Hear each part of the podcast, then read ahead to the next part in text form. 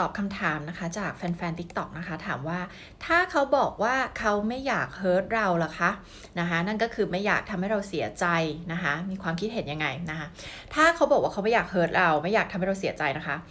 ให้เราจงเชื่อเขาค่ะ นะคะ ปกติจะไม่ไม่บอกให้เชื่อใครง่าย ๆนะคะ แต่ในกรณีนี้ถ้าค่ะว่าเขาบอกว่าเขาจะทำให้คุณเสียใจ เขาได้บอกคุณมาแล้วอะค่ะนะคะ มันจะด้วยเหตุผลอะไรก็แล้วแต่นะคะ ในอดีตเขาอาจจะเคยมีนิสัย หรืออะไรบางอย่างที่ทำให้แฟนๆที่ผ่านมาของเขามีความเสียใจชอกช้ำใจจริง ๆนะคะ หรือว่าอะไรก็แล้วแต่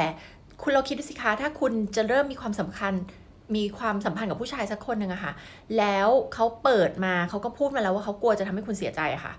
ถ้าเกิดว่าความกลัวความตั้งใจของเขามันเป็นอย่างนั้นแล้วเนี่ยนะคะ ขอให้เชื่อเขาเถอะค่ะนะคะ ขอให้เชื่อเถอะค่ะว่าเขาคงจะทำให้คุณเสียใจจริง ๆนะคะ ในเมื่อเขาพูดออกมาแล้วนะคะ สิ่งที่